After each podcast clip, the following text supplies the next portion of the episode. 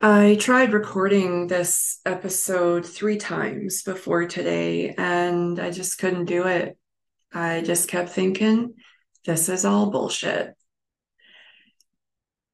Um,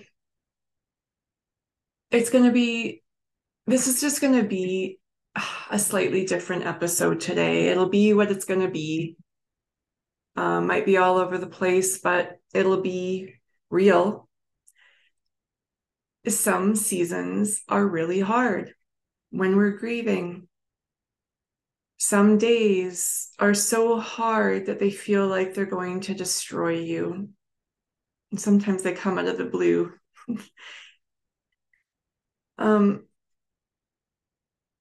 I do want to talk today about holding space for both joy and pain over the holidays.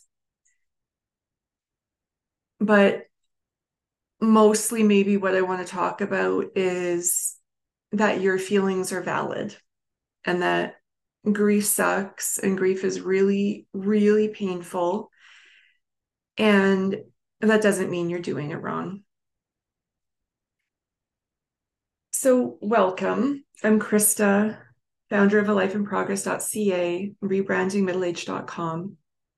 I offer my work as a writer, grief and trauma informed mind body coach, and joyful living educator. More broadly, my work is for freedom seekers, truth tellers, and stubborn questioners, highly sensitive souls, slow movers, and non hustlers, the anxious, grieving, weary, and healing, reforming people pleasers, perfectionists, performers, and peacekeepers, and brave, messy and curious humans ready to quiet the conditioning and noise to reclaim freedom, wholeness, and joy. I'm glad you're here. So, I had a session yesterday with my somatic therapist, and really I wailed and bawled and truth told and just asked him if he could just be a witness. And hold space so that I could access some of the pain that I was experiencing. And that was hard and vulnerable, but also good.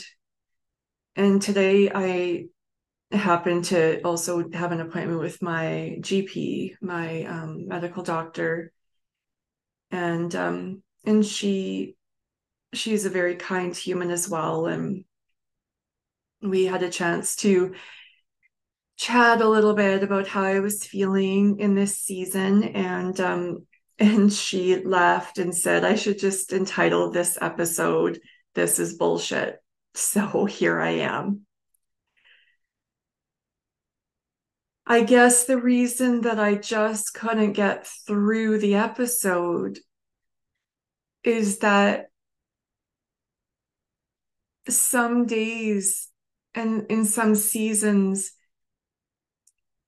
there's just everything just feels like a superficial fix, an attempt at putting a band aid on heartbreak.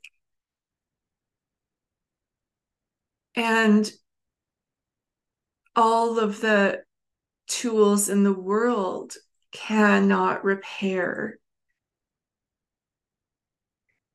deep grief. They can help us stay regulated or you know protect our mind body health so that we can even access some of the deeper pain and or just keep us moving forward if that's all we have in us. And you know i have a lot of tools in my toolbox and i walk my talk and i've got really great practices in place in my life. And admittedly, it's taken me four years since my son died of slow and steady coming back to or rebuilding habits that were second nature to me before he left it's it's a long and hard journey and so in my own truth of kind of how I'm feeling right now, maybe that's what somebody else needs to know is it's this hard and it takes a long, long time. And four years in, I'm conscious that I have years of work ahead of me and maybe a lifetime. You know, this is not this is not something that can be quote unquote fixed. Grief is hard work. It's important work. And like I needed my practitioner yesterday to just be a witness, help me just by being a witness and allowing me to access the the pain that I often need to live armored up against just to keep doing life. And maybe that was hard for him. It seemed like maybe it was. Um, we we need a witness. We need to learn how to witness with and for each other. We need permission to feel,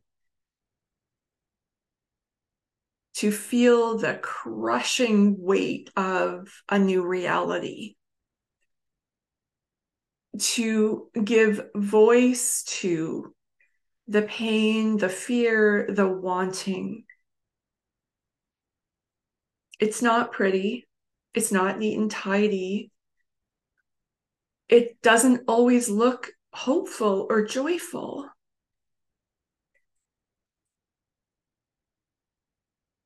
But if we don't name the reality of this part of what it means to navigate loss, life changing loss, then we isolate and we internalize, I think, judgment and shame.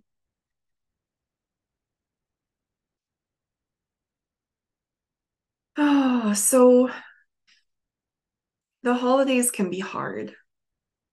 And I don't necessarily think that's why I'm having a very raw week there were some other things that just triggered triggered me or activated me and brought to the surface some some pain and but i had planned to have this conversation because you know but nonetheless, the holidays are hard when you are not feeling joyful, when your life has been turned upside down. And grief comes in many shapes and forms. So, my story, you know, usually what I'm leading from when I'm talking about grief right now is the death of my child but I've also lost parents 21 and 10 years ago, just weeks before the holidays. My son died two months before the holidays, and and and it just can feel extra painful when it seems like everybody else is you know jolly and even when our brains know that this world is hard and and everybody has their own stuff going on but sometimes our hearts and our bodies just feel like we're full of pain and grief and everybody else is continuing life you know? So a few things that maybe will support you if you are in acute grief, the first weeks and months after loss, or early grief, which can last two or even three years, depending on the specifics of the loss that you have experienced. The holidays are hard. Um, I have found that they get easier, but not easy. And every year feels different. And there's a, a need to keep writing our story, to face the truth that the life I, I'll speak for myself, the life I wanted, the life I planned for is no longer. And that sucks. But there is still lots and lots and lots of beauty in my life. And and I want to keep building new traditions with my daughters, my husband.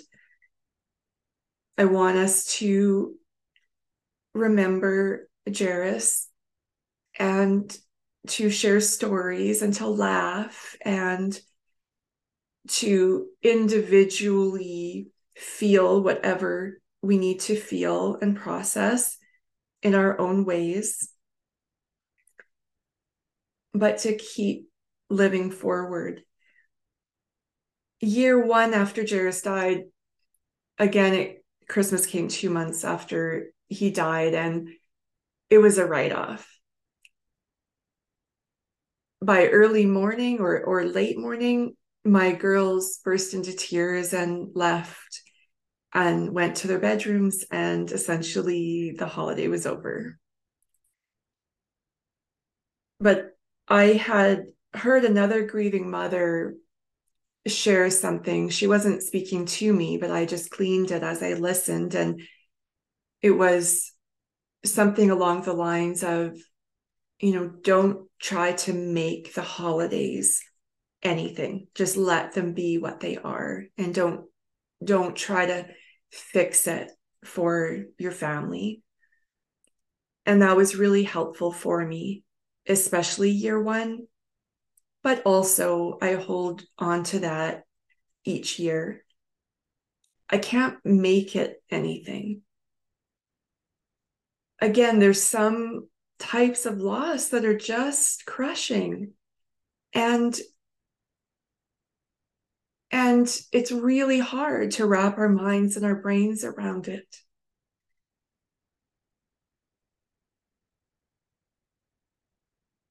And it doesn't need fixing. It can't be fixed. It can just be named and witnessed and felt and processed you know? And that's one of the hardest things I think about grieving over the holidays or otherwise is that we live in a world where we want to fix, we want the answer, we want the next evidence based tool, we want the medicine, we want the numbing, we want the whatever we want to quickly get to joy. And i say none of that with any judgment. Like i'm here. And and it's like we i think i think maybe it's just a natural part of being human is it's so hard. So we hope for the end of the pain. We want we want an out and it is okay to set our grief aside if that's possible and when that's possible to keep breathing and living. It is absolutely okay to laugh and love and enjoy moments of pleasure or ease, even as we're grieving we don't necessarily have to manufacture them. And I have found that because I have two other children, I have needed to put a lot of effort into this work for their benefit. Not to be fake, not to pretend, but because I I also recognize that their lives didn't end with their big brothers and they have a right to thrive and and feel excited about life. And i want that for them. I want it for me frankly and i want it for them. So it's a dance you know it's a dance of being with both or holding space for both joy and pain. There's no rules really, unfortunately, because wouldn't we like rules to make it easier to know that we're doing it right? But maybe that's part of the being, you know, or bringing compassion to our experience as we navigate grief over the holidays is noticing and allowing the dance or the ebb and flow. Often we have guilt, we might experience guilt when we feel a moment of happiness, when our loved one is no longer here. It seems so contradictory, like so wrong. That's a common experience in the earlier days or years. And so I guess one of the greatest gifts that we can offer each other, perhaps, or ourselves is just say, like, we're allowed to feel all of it. All of it you know, to stay safe, but not to believe the lie that our feelings are too big, too much, we are too much, that we should shove it all down, that, you know, just because it's not palatable for other people and not everybody can be with us in our pain doesn't make our pain wrong it doesn't mean that we shouldn't give it a voice. And in fact, I'd argue that if we don't find a way to give it a voice, it ends up harming us. So, you know, stay safe. I think it's a wise idea to create a safety plan if especially if you, you are doing the holidays alone and you're grieving you know who could you call? Who could you send a text to and just say i'm hurting you know it doesn't mean you always need them to talk on the phone or offer any advice just to witness. You know often that's what we're looking for. To remember that we're tethered here or we're we we're not alone even though we are alone in our grief really. Like it's like nobody can do it for you really. But you can be in community with people who even messily and imperfectly are doing their best to just give you that space to be you in a really, really hard season. So you have permission to feel all the feelings, the joy and the pain. Create a safety plan if you think that you might be in danger. I recommend staying off social media and hunkering down. It's really hard like I kind of touched on this, but I think it's pretty hard when you are in a lot of pain to see other families celebrating. Um, if, you know, so for me, like my son was 23 when he died. So to see his friends online or their families was just like twisting the knife in my gut doesn't mean you don't wish other people well. It just means that your pain is so big that that is not serving you right now. So, staying off social, I think, is a really good idea. We're really being very cautious around what media you're consuming, what voices you're allowing in. Let go of needing to fix because there's no fix um, for yourself or for others. But also, that doesn't mean that you can't plan for some lovely moments or some nurturing things. So, you know, like maybe you buy some great fiction, maybe you download some cheesy Hallmark Christmas movies, maybe you get some favorite treats. You know, you might not have energy to bake, so you buy local and buy some some fun things that just little moments of pleasure or comfort are, I think, really helpful as well.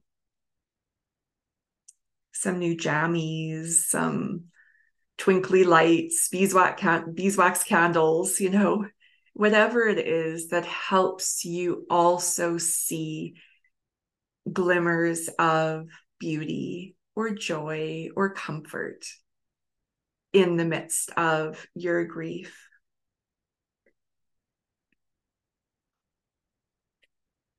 I think I'm going to end there. I, I will share links to some material that will hopefully be helpful. Um, presentations I've given or interviews around grief that have some practical thoughts and information in there. Um, but mostly, I guess the key takeaway that I would like to offer you is yeah, this is bullshit. This is this is rough. It is horrible and hard. We can get through it. I'm getting through it. I'm in 4 years in after a loss that many times I thought it would destroy me it's this hard. You're not doing it wrong. Take really good care of yourself. Be kind to yourself. Yeah. And know, I guess, that in this small way, at least, you're not alone. I hope that in some way that you feel seen and heard.